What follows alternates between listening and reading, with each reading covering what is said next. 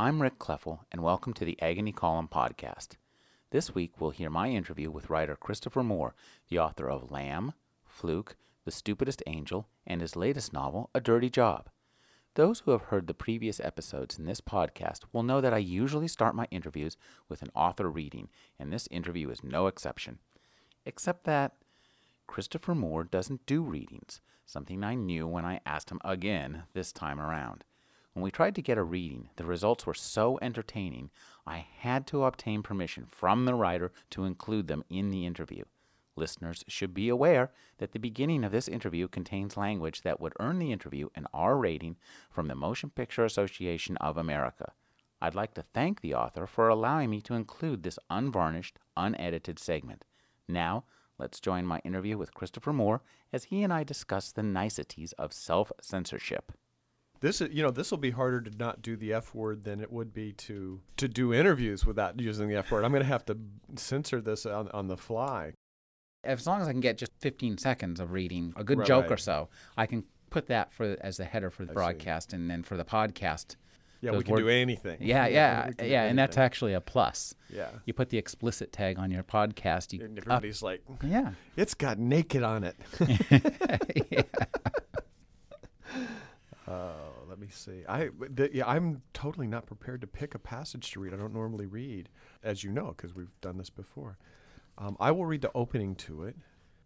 I like this passage around, um, and you can you can intro it as a second. I'll op- I'll read the opening, which is an opening, you know, the opening paragraph, which will take you know 35 seconds or something like that. Mhm. This passage um, is about his walking through Chinatown Oh, and encountering all the grandmothers, and it does have the F word in the end of it. Um, no, that's great. but uh, anyway, well, let's let's try that.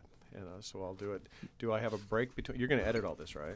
Because I could not stop for death, he kindly stopped for me. Because I could not stop for death, he kindly stopped for me. Charlie Asher walked the earth like an ant walks on the surface of water, as if the slightest misstep might send him plummeting through the surface to be sucked to the depths below. Blessed with the beta male imagination, he spent much of his life squinting into the future so he might spot ways in which the world was conspiring to kill him. Him, his wife Rachel, and now newborn Sophie. But despite his attention, his paranoia, his ceaseless fretting from the moment Rachel peed a blue stripe on the pregnancy stick to the time they wheeled her into recovery at St. Francis Memorial, death slipped in. To walk through Chinatown at dawn was to become part of a dangerous dance because there were no back doors or alleys for loading, and all the wares went across the sidewalk. And although Charlie had enjoyed neither danger nor dancing up till now, he enjoyed playing dance partner to a thousand tiny Chinese grandmothers in black slippers or jelly colored plastic shoes who scampered from merchant to merchant, squeezing and smelling and thumping, look, looking for the fresh. Uh, fuck, this is why I don't read aloud. Um, to walk through Chinatown at dawn was to become part of a dangerous dance. Because there were no back doors or alleys for loading, and all the wares went across the sidewalk, and all the. Oh, wrong inflection. Let me once again start and reiterate I don't read in public, and this is why. Take three. To walk through Chinatown at dawn was to become part of a dangerous dance. Because there were no back doors or alleys for loading, and all. Fuck. to walk through Chinatown at dawn was to become part of a dangerous dance. Because there were no back doors or alleys for loading, and all the wares went across the sidewalk, and all and although Charlie had neither. Fuck! Uh, no worries. Do you want to uh, just punt it? I got 30 seconds at the beginning. That works for me. I mean, Let me let me try this one more time, and I'll try and slow down. This is see the r- two things. I don't read because I try to read too fast, mhm. and I try to edit on the fly, which is bad. Um, don't don't edit on the fly because you know uh, one thing I was thinking. It sounds like the way you write sounds very poetic. Oh well, th- thank you very much. it's it's how I think. Unfortunately, I do not speak that way. Um, to walk through Chinatown at dawn was to become part of a dangerous dance. Because there were no back doors or alleys for loading, and all the wares went across the sidewalk, and although Charlie had enjoyed neither danger nor dancing up till now, he enjoyed playing dance partner to a thousand tiny, jan- tiny, th- fucking grandfathers. uh, I just can't do this. I I- just can't do this. I'm sorry. No, no, no. And I'm I'm very tempted to leave this part in the uh, In the podcast? Yes, because it's so fun. Well, see, the the section I want to get to is where he he starts to take the eggplant from her, and she goes, "Oh, white devil, you do not want to pour, purloin that purple fruit, for I have 4,000 years of ancestors and civilization on you. My grandparents built the railroads and dug the silver mines. My parents survived the earthquake, the fire, and a society that outlawed even being Chinese. I am a mother to a dozen, grandmother to a hundred, and great grandmother to a legion. I have birthed babies and washed the dead. I am history and suffering and wisdom. I am a Buddha and a dragon. So get your fucking hand off my eggplant before you lose it. And that's in the voice of this Chinese grandmother. But the whole thing leads up to that last line, and I obviously cannot get through the, to the lead in. So let's talk about whatever you want to talk about. Okay. Christopher Moore is the author of Fluke, Lamb, and The Stupidest Angel. His latest novel is A Dirty Job. Welcome to the program, Chris. Thank you very much. Chris, humor that's really funny is funny because you observe something that's just true. And when you observe it, it becomes so obvious. And the observation you make that this is the core of this novel, I think, is this concept of the beta male. Well, I think that what happens with, with humor is you can illuminate things that you can't, you can come at an oblique angle to subjects that might cause resistance if you came at them head on. Or does that mean the same thing? Um, anyway, you can sneak up on issues if you're trying to be funny about them. And the beta male is basically my theory. In biology, the, the idea of the beta male exists among you know marine mammals and other hierarchies. But in, in the human species, I found that nobody had really sufficiently defined the beta male. All they knew is that Al Gore was one. now, Um, wait a second. You mean there's there's really a, a beta male theory in biology? Oh yeah, absolutely. Oh, didn't yeah. know The best example I can give you is elephant seals, because a lot of people have known that they've seen the documentaries where you have the big beach master male who, who they all fight on the beach, and then the the winner actually gets to mate with all the females who are on the beach at that point. But at the surf's edge, all the ones who basically got their butt kicked are the beta males, and they wait. And as the female seals go back into the water, they go, "Hey, uh, you know, he doesn't really understand you. He's such a brute." And you know, what do you think? Well, consequently, since they wildly outnumbered the beta male, the dominant male, they're getting a little action too. That's an example that I'm familiar with because I did a book on marine mammals called Fluke. Among the human animal, I did a search, you know, a Google search on it, and I could find nobody had defined it. And I thought, well, I know really nothing about sociology or biology. I will do that. My theory is that the beta male, we all know what an alpha male is. It's these sort of strong, self confident, you know, sometimes fast, sometimes agile, whatever, you know, leaders that that uh, everybody sort of is aware of. But the beta males are the guys who survived not by killing the mastodon or beating everybody else up, but by being able to anticipate danger and avoid it, and therefore survive and pass their genes on. So when the the alpha males were out charging mastodons, the beta males went, you know, that seems akin maybe to attacking a bulldozer with a pointy stick. And I think I'll sit back and just console the widows. And therefore they were able to pass their genes on. And, and you know, in, in the sense of sheer numbers, beta males are much more successful than alpha males in the human population. But what we have now is this vestigial imagination that really isn't very useful for us anymore. It might have worked as cavemen because we could anticipate danger, but now it just sort of makes beta males a little bit paranoid or, you know, addicted to Baywatch reruns or video games. One of the things that your novel has is this sort of underdog appeal, of course, of the beta male. But I'm wondering if you've had any readers who have been somewhat hesitant. I mean, I, I don't know, as much as I feel that I'm a beta male, I, I, I'm somewhat hesitant to step up and say, yes, I am a beta male. Well, of course, well, that's because there's no section in the bleachers that wants to chant "We're number two, we're number two, or has you know great big giant foam peace signs because uh, you know denial is a big part of being a beta male. Most beta males think they're alpha males and they just have stealth charisma. They can't really be detected by uh, any woman that's not made out of carbon fiber. But essentially, uh, I, I don't think you're alone. I don't think most guys think that they they don't want to be beta males. No, I sort of have to own it because if I define beta males by having this sort of overdeveloped imagination and I make my living with my imagination, I sort of I pretty much have to own the fact that I am a beta male, and I certainly do. But but most guys aren't going to be comfortable with it, and um, that's okay. You know, self delusion among beta males has built a lot of things. Like for instance, Las Vegas. The entire concept is built on the delusion of beta males who think that somehow um, their imagination is going to give them access to you know leggy blonde types that really wouldn't kick them in the ribs to get a bug off their shoe, or or you know, like cocktail waitresses with improbable breasts and and you know opulent towers and free treasure. You know, that's the kind of thing a beta male comes up with, and. uh so that's actually part of your makeup. This is one of those you can't win situations because yeah, go ahead and deny you're a beta male. That's part of being a beta male. Oh, okay, thanks. we don't have a club, you know. I feel it's more like the procrastinators club. You know, the real members haven't gotten around to joining. One of the things you mention is the importance of the imagination, Mm-hmm. and this is a very interesting concept because indeed the imagination is important, and indeed you write imaginative literature. So I wonder if you'd want to talk about how it's natural that the science fiction and horror and fantasy fandom is probably how does it function when it's got to be all beta males? Well, I don't know. I think you pretty much. You know what? I, the thing that you don't really, I didn't really consider because I didn't have to for this book is that there probably isn't is a hierarchy that goes further than than beta males. You know, and you, you know, are there deltas and I mean, does it go all the way? You know, to the omega? Maybe the science fiction fandom are just sort of uh, betas who more or less have accepted their lot more than they're feeding that imagination. They're not their their sense of denial isn't quite as developed, or it's so highly developed that they will you know name their kids Legolas and stuff like that. I have no idea really, to be honest with you, but. I, most of society, pretty much what I figured is seven out of ten males and two out of ten females are beta males. So that's you know it's, it's perfectly acceptable to say, well, how does you know science fiction fandom survive if they're all beta males? Everybody's beta males, You mentioned two out of ten females. females. How, how do two out of ten females translate to beta males?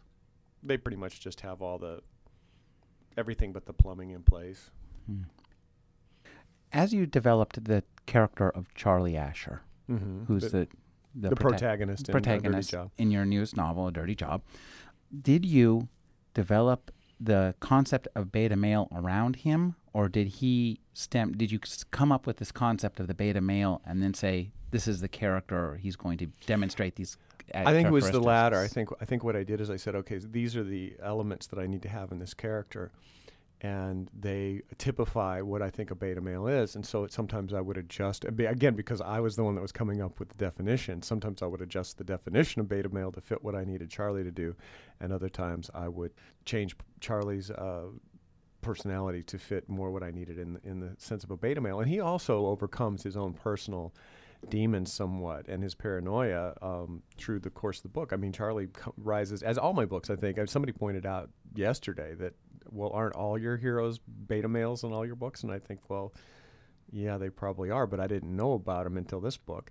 And they all sort of rise to the occasion. I think that's the that's the thing that makes uh, them appealing is that you can identify with this guy because you know that he has you know not just normal fears but probably paranormal fears and and is able to overcome them and, and sort of uh, prove himself. So Charlie sort of rose to the occasion, but there was no doubt that he was defined by what I was trying to do is thematically is say, okay, here's a beta male. And it was also uh, thematically part of dealing with fear of death, which was something that is the biggest sort of the biggest goblin in the closet in in our whole life, more or less. Your novels deal with a succession of supernatural tropes. Mhm. You've done vampires, um, the coyote. So, wh- what took you so long to get around to death? I think that um, I didn't really see it as a supernatural theme as much, you know, in, in fiction. It really came out of seeing the passion that is involved, and passion may not be the re- right word, intensity of the fear of death. Um, in uh, I was primary caretaker for my own mother when she was dying of cancer, and for five months, and uh, and then when my my wife like girlfriend's mother died about a year later, she was a primary caretaker, and then I um, um, I helped her, and so I saw what was going on around people dying, and including the person who was dying, those were caring for them, the relatives, the friends, um, and what seemed to be the worst part of it all was this fear of death. You know, once pain was taken care of, the the the biggest, as I said, the goblin in the closet was was the fear of death. It was the thing that caused the most distress, And so that was the powerful element that I wanted to take on in this book. And I, I think I didn't get around to it in fiction before because um, it hadn't really reared its head in my own life before. I hadn't observed it. And, or if I had, I hadn't had the maturity to see what was going on. Um, and so that's how it came to be, you know, in the forefront of, of what I was writing, as opposed to something that was sort of like, oh, I think I'll take a werewolf and put him in here, or, you know, take a trickster god and see what happens if you put him in the modern world. I wanted to take somebody who was ma- more or less defined by their fears, which was the beta male who has this imagination that can imagine every horrible thing that can happen to you, because that's the trailing edge of a cutting edge imagination.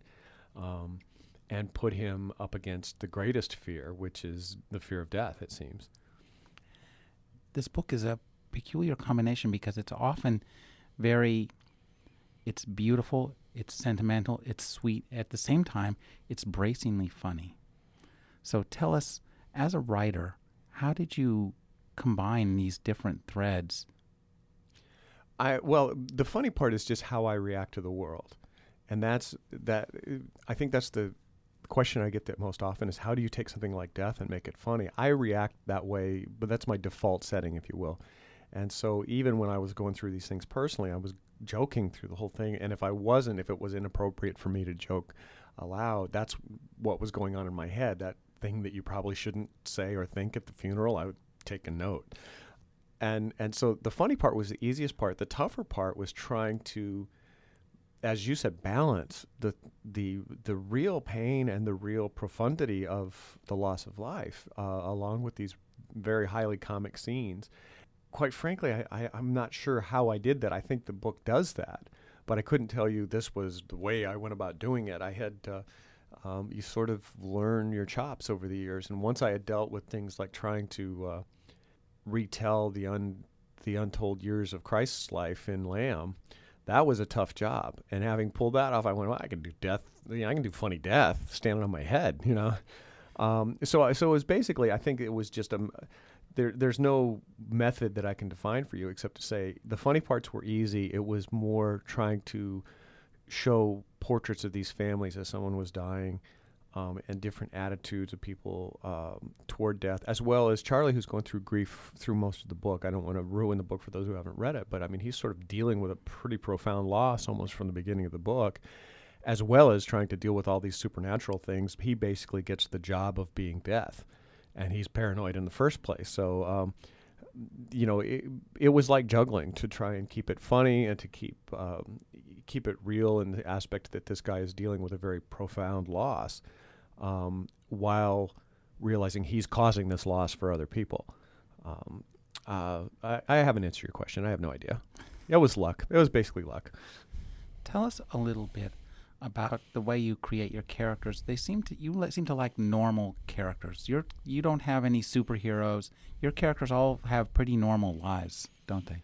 Well, I think they have normal lives because they have to. I think you have to. Uh, you have to have some something that I can relate to, that people can relate to, because I'm about to throw some really extraordinary situations at them. And you're going to be able to relate to them if you say, oh, yeah, I'm like that guy. I drop my toast all the time and it, it hits peanut butter side down or whatever. And, uh, and that's sort of the kind of guy that Charlie is in this book. I just approach it that way. I just look at what are the little things in our life that sort of define our life, and I make my char- characters up of that because I'm about to throw some really extraordinary things at them in every book I do. And it's necessary to do that. And you know, and the, sometimes the bad guys are pretty extraordinary. And in this book, there are there's m- personifications of death in a dirty job that sort of live in under the streets of San Francisco that are very much superhero type of, or I would say supervillain types, except they're even darker than what you would see in sort of a comic book sense. Your books, though they deal with a lot of supernatural themes, don't tend to be frightening or disturbing. And this book gets into that realm of frightening and disturbing. So tell us a little bit about how you created, how you researched the monsters in the first place. That was something that I found fascinating, the ones you chose. Well, the, the reason when I started doing uh, research on death, I looked for personifications of death. In other words, which have I turned out have been around since you know we've been around since humans have been around. There's been paintings of some dark specter, um, and a lot of them are portrayed as you know birds and dark birds and so forth. And uh, I actually picked the, the, ones that I have in the book are, are the Morrigan, which is a, a, child, a Celtic myth, um, and it's sort of a three graces of death. They're three sisters of death, but there was so little material about them that it gave me a lot of freedom. So very, sometimes the reason that I pick a, a, a something is that for like for instance like doing Lamb because hey nobody had written 30 years of Christ's life. I think I'll do that. It was the same thing. It's like I can't find anything on the Morrigan. I get to do whatever I want with them. And so what I had were these three fearsome battle sisters of death who personified themselves, uh, you know, in uh, sometimes as ravens or crows, and I chose them, and then I chose another one called uh, a Greek uh, name of Orcus, wh- of which there was nothing except his name. You know, and sometimes they would say he was dark. It was in you know the big dove. Oh, he's a personification of death, and he's dark. Um, and because I was playing with personifications of death in this book, because there are many, uh, those were great ones to have, and they were they were great fun because I was able to write, you know, give them personalities. You know, the three Morrigan are I think are hilarious, you know, but they're very fierce. They're very scary, as you say, because they really are. They're all about death. It's cool to them, you know. So, so they they play with carrion a lot um, uh, throughout the book, but. Uh, that was why I picked them, is I couldn't find anything that would refute my take on them. You also base some of your creatures on the work of an artist. And I want you to tell us a little bit about this artist because these are fantastic creatures. This was the strangest thing. I was in the mission in San Francisco. Actually, there's a, a, a science fiction bookstore called Borderlands in the mission in San Francisco, and I was there, you know, signing books and visiting with people. My wife-like girlfriend Charlie said, "You have to come to this place next door." There was this gallery garden store called Paxton Gate, and there were these creatures that this artist had made called she calls them sartorial creatures and they were these like 14 15 inch tall creatures made of animal parts like beaver skeletons uh, with you know the claws of a of a bird of prey and the feet of a duck. But they were dressed in these amazing costumes these this you know renaissance refinery. Um, and you know there there would be like a, a jester or a beaver with a fez or uh, you know these amazing gowns like you'd imagine out of Louis the Sixteenth court. And as it turned out, this woman, Monique Motil, is the costumer for Beach Blanket Babylon, which is like this 30 year running show in San Francisco. And she, she constructs all the costumes for them. I guess there's something like 800. And she wanted to make all these fine costumes, but it's extraordinary, ex- extraordinarily expensive to do these things on spec because of the material. But if you make them for a 14 inch tall character, you can do some things that you could never do, you know, financially, full size. So she made these strange creatures out of animal parts and put these costumes on them. Well, I, I thought I got to bring these things to life, and so I use them basically as a way the sort of a means of reincarnation, and they come to life later in the book in a dirty job. They're you're right, they're just amazing. The, some of them will have the head of a lizard with you know the hands of chicken feet, or you know the hands of a squirrel, and be dressed like a French dandy from the 17th century or something like that. It, but Monique, uh, I just met her actually for the first time a few days ago because I had done the, I'd written the whole book and never met her. I'd just written to her and said, "Can I bring your creatures to life in this book?" And you know, her one of her hobbies is she's a, a zombie lounge singer. She puts like f- rotted flesh makeup all over her body. I'm sorry, and uh, that's okay. and, and she does an actual live torch song singing thing with like pieces dropping off of her while she's doing it. I've never seen the show, but I thought, okay, I've got to meet this chick. And she makes these amazing creatures that I, I think you can see them online at zombiepinups.com. Tell us a little bit about humor. One of the things I noticed in your book is you use different speeds of humor. And, and I'm wondering if you is is your stuff is it does it just come out or do you think okay I'm do you have different structures that you use? Do you have different I don't have templates that I like plug in, if that's what you mean. I, am not quite sure, you know, what you mean by different speeds. It's like, yes, I write jokes for slow people, um, but uh, so um, uh, no, it, it's. Uh, I it, it's called comic timing, and I mean, and the thing that I've I've learned over the years is you you know if you stick to one sort of thing, say high rhetorical comedy, which is what you know reviewers would want you to do, your book's not going to be that funny because there's not for one it takes an enormous amount of setup and it takes an enor- enormous amount of thought to write funny narrative exposition narrative Whereas if you make some of your characters funny, then the dialogue is going to come out funny. And when I was writing Coyote Blue, which is about the Native American trickster coyote, coyote and coyote in some tribes, his I wanted to make him true to the to the Native American myths. Well, he's not a raconteur. All the comedy they describe that he he does is physical, and I thought, can you write physical comedy in prose? Well, it turned out you could. I did. So now that's you know an arrow I add to my quiver. So when you put all that stuff, and basically now I'm to the point where I just throw everything at the wall, and if it sticks and I think it's funny, I leave it there.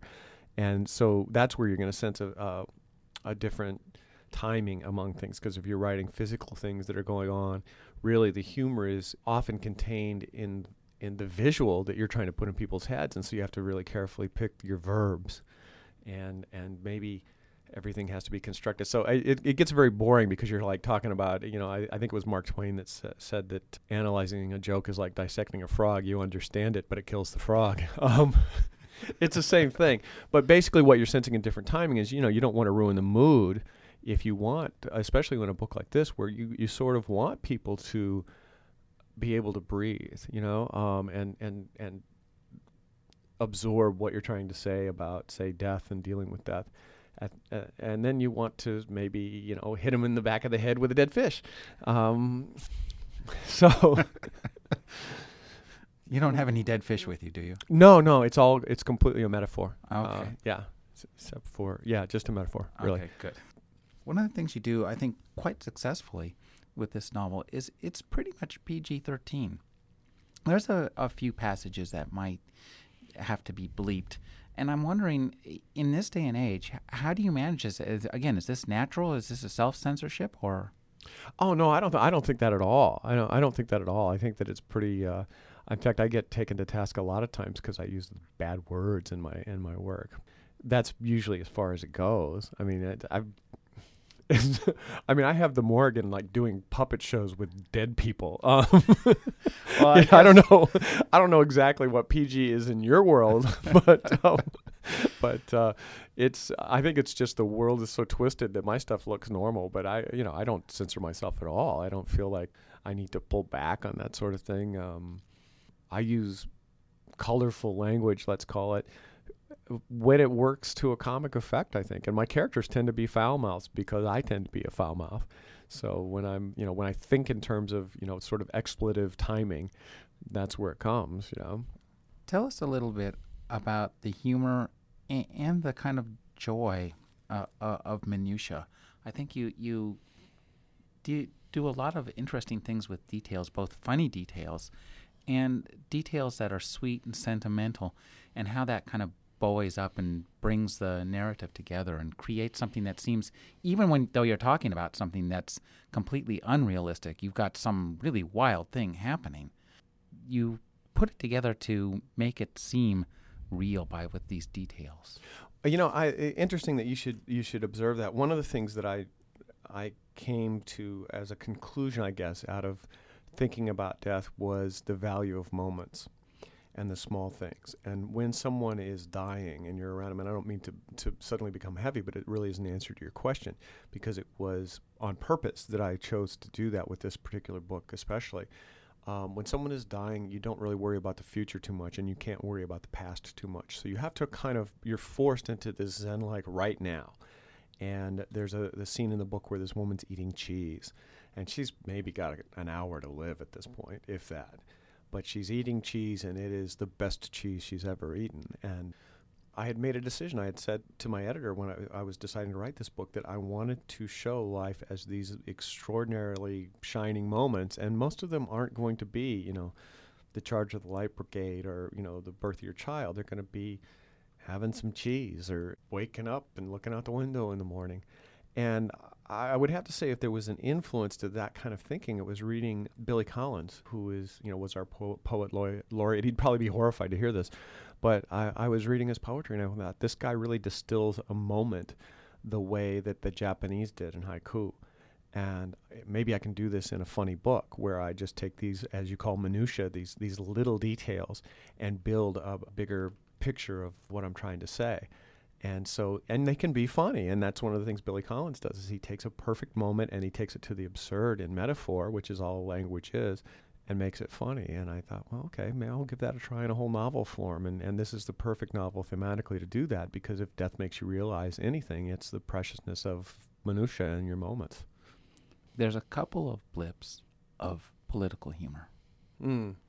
And I- I'm wondering, again, presumably then you didn't restrain yourself there.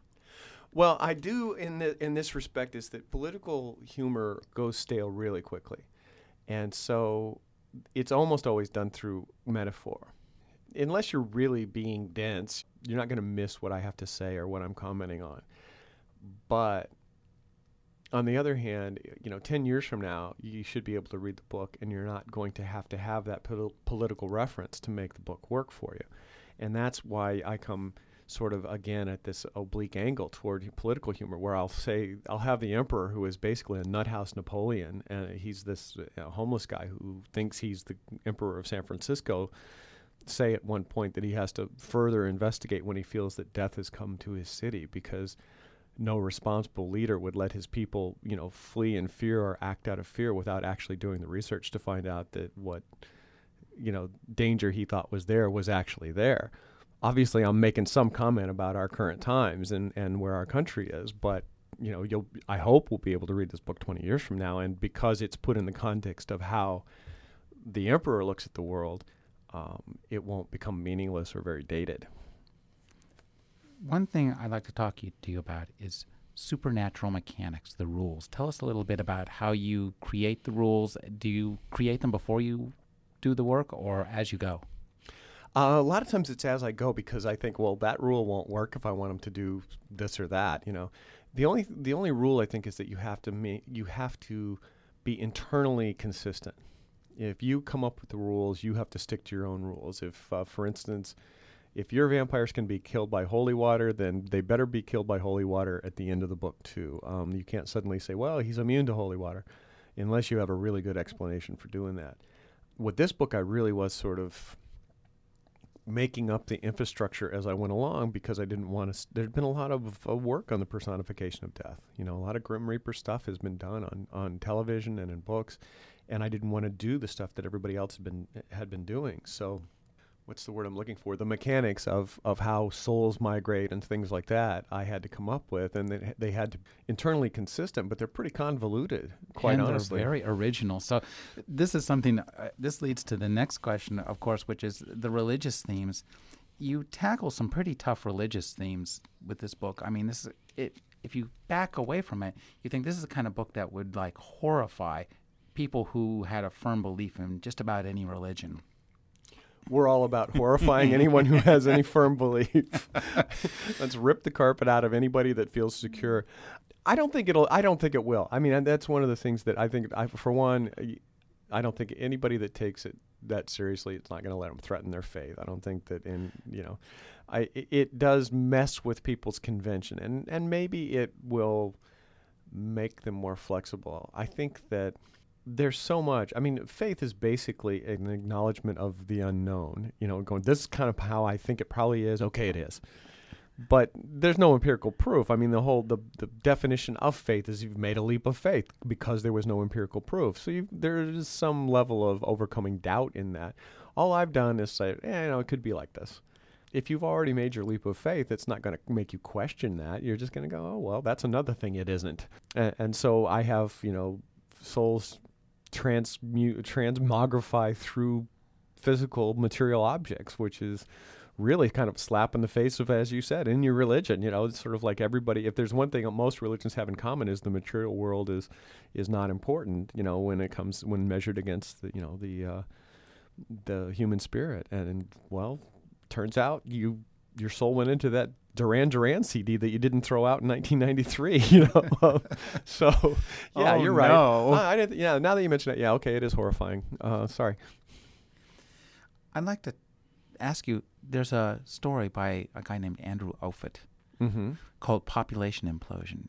mm-hmm. I haven't read it. Oh, because um, the premise of that story is that there are only so many souls to go around. Mm-hmm. So when the population reaches a certain level, all of a sudden grandma's looking at the pregnant lady over there, Mhm. thinking, "Boy, that's not a good thing for me." Right.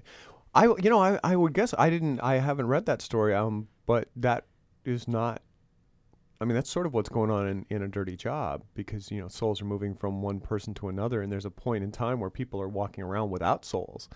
Yet they don't feel like oh my god did I leave my car keys on the counter? I mean it's it, they're they're oblivious of this but you know when Charlie becomes a death dealer when he becomes a, a pers- the death basically he can see these souls and then he eventually will meet someone who not only can see the souls but can see whether people have them or not. The idea that's explained sort of at, at length is that the reason is that you don't you know it goes on the on the idea that karma depends on lessons and you are presented with a lesson until you get it and then you're able to move on to the next level. Well if you flunk 10th grade they don't make you start at kindergarten again so the soul sort of waits for someone who is who has come to a point um, where they're at ninth grade, and then you get they find their soul, and it move, and then if they can move it on, fine, and if not, they have to be kept back another year, and their soul goes into you know say the porcelain bear that they keep flowers in or something like that. So.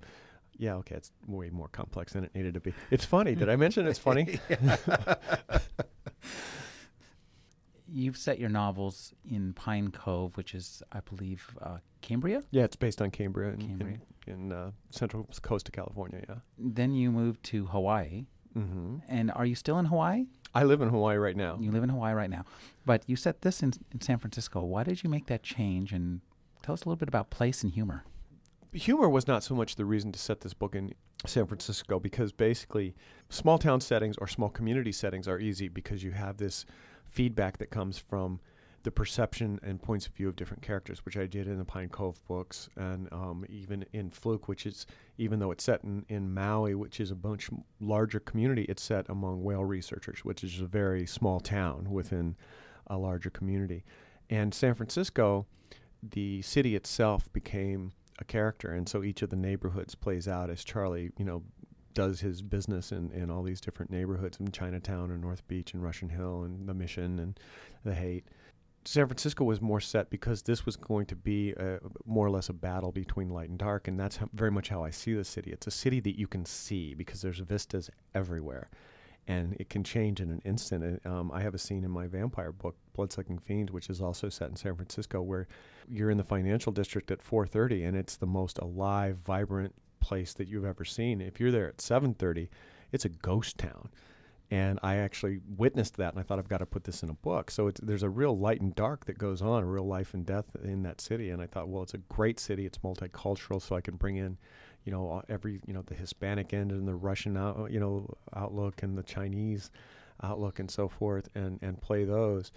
And it's also it's also a city of light and dark. So so that setting was not so much picked for comedy, although I use it to that end, but um, but picked because of the contrast of the city.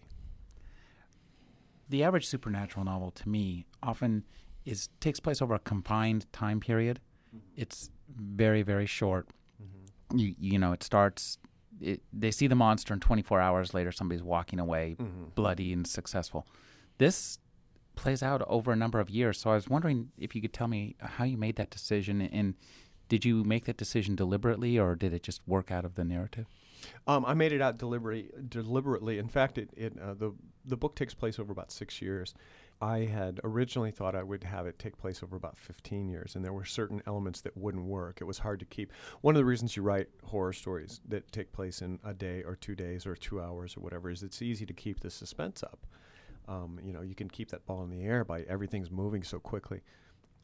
It's a little more difficult to do that over a period, you know, to make time pass over a period of time. And, and I would have to say that basically I have the chops to do it after nine books, you know, that I can handle. I mean, I mean, I'm not, I'm just saying I, I couldn't, my first book takes place in three days. It had to. I couldn't handle if it had taken place in five or six years because I wouldn't be able to move the time and keep the suspense in the air. This book I was able to, but I wanted it to be 15 years and it wouldn't work. And basically, because it's this little girl that grows up, and it would have been interesting to have her get to be a teenager, and I couldn't get her to be a teenager because I couldn't keep the other characters where I wanted them to be. You know, I have there's a, a goth girl character in the in the the book who's going to grow out of that if I keep if the book takes place over 15 years. Um, and I didn't want that to happen. So uh, the the time period is, is was sort of a balance, but it was I did decide it before I started. You use uh, cops in here now. Does Inspector Rivera show up in your other books? Is- Inspector Rivera is a homicide inspector in in uh, San Francisco at this point, and he actually shows up in my first book in Pine Cove, where he was working in, nar- in narcotics. He shows up in a very short scene in my second book, where he's working, I think, in narcotics again in, in Santa Barbara, and then he shows up uh, in my third book f- uh, f- as a major character, and that's when we first see him. He's come to San Francisco, and he's a hom- and that's Bloodsucking Fiends, and he's a homicide inspector um, with a big, gruff, gay partner.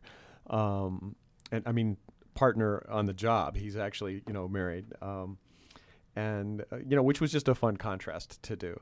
And then so we s- I, I don't think we saw him again for a number of years. And so but because this book comes back to San Francisco, Inspe- Inspector Rivera is still working there. And, uh, and he's really sort of like a friend, I, and I'll do that occasionally. The same way that the Emperor is a character in Bloodsucking Fiends, and it's like, well, he's still going to be in the city, so he's a character in a dirty job too. Tell us a little bit about the stupidest angel. Well, the stupidest angel was uh, sort of a compilation. It was like a total request live uh, from the point of view of a novelist. Um, it was a Christmas book, and there's only so much ambition you can have for a Christmas book. And, and it really came out of a, a really a sort of a mercenary. I hate to admit this. I was speaking at the national sales conference for all the the salespeople for HarperCollins publisher, and uh, a guy who's become a really good friend of mine, who's a national sales rep for HarperCollins, came up and he said, "You know, Chris, you should write a Christmas book. We could sell the crap out of that." And I said, "Really? What kind of Christmas book?" And he said, "I don't know, Christmas in Pine Cove." And so I started thinking about it, and I started thinking about it, and I thought, "Oh, no." I could write Christmas in Pine Cove. I've written two books that are set in Pine Cove, this little town in California on the coast, um, Practical Demon Keeping and Lust Lizard of Melancholy Cove. I thought, yeah, I've got some characters. They're not doing anything. And I could put them in a Christmas book. And what would I have happen? I just have to have something weird happen besides Christmas. And I'd pull in, you know, characters from other books. And so I had actually people had been writing me, you know, by email for years. And they'd say, we want to see Roberto the Fruit Bat, who is in my book, Island of Sequin, Sequined Love Nun. We want to see him again. And I was like, how can I get a Micronesian fruit bat to Central California? So I had to figure out how to do that.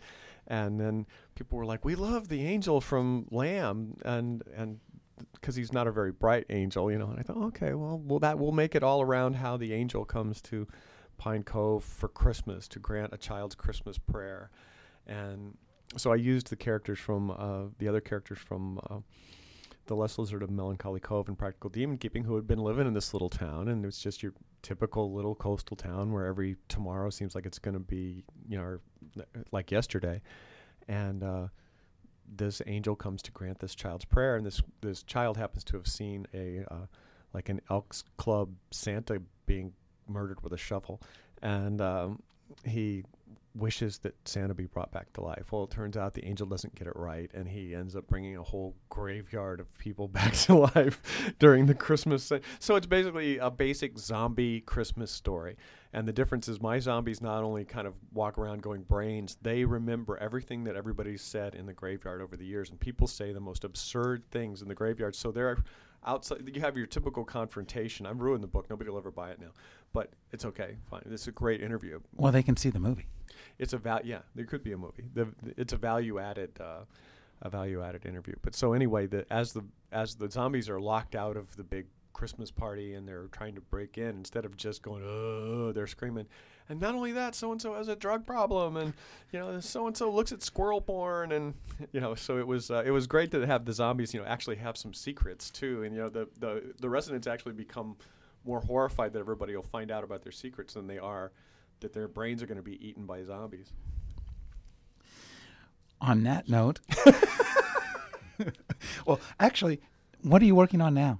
Uh, right now, I'm working on the sequel to Bloodsucking Fiends. It's called "You Suck: A Love Story," and it's uh, it's a vampire story set in San Francisco with this young couple, um, and it's just sort of their adventures. It's it's basically a comedy vampire story. Will Inspector Rivera be a character in it? Oh, absolutely. Yeah, uh, Inspector Rivera and his partner and the Emperor of San Francisco and his two dogs are in it, as they have been in you know a couple of books now. So, Yeah, but I'm hoping that you'll be able to read it if you haven't read the other ones and still enjoy it. That sounds great. We've been speaking with Christopher Moore. He's the author of Fluke, Lamb, The Stupidest Angel, and his new novel is A Dirty Job. Thanks for speaking with us, Chris. Thanks a lot. Take care. You've been listening to Rick Kleffel interviewing Christopher Moore for the Agony Column podcast. You can find more interviews, reviews, book news, and commentary at my website, http slash slash trashotron.com slash agony. Thank you for listening.